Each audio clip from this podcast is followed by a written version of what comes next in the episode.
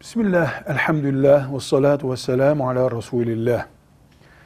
Kadınların eldiven kullanmaları, yani ellerini örten kıyafet kullanmaları farz mıdır?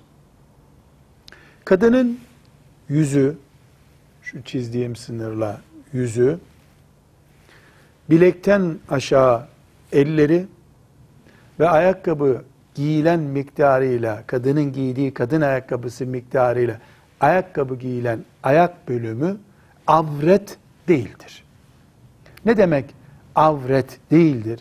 Yani kadının omuzuyla yüzü aynı avretlik oranı taşımaz. Dolayısıyla kadının eldiven giymesi gerekmez. Farz değildir. Giyebilir. Giymesinde dinen bir sakınca yok. Çünkü el avret değildir. Erkekte de kadında da el avret değildir. Velhamdülillahi Rabbil Alemin.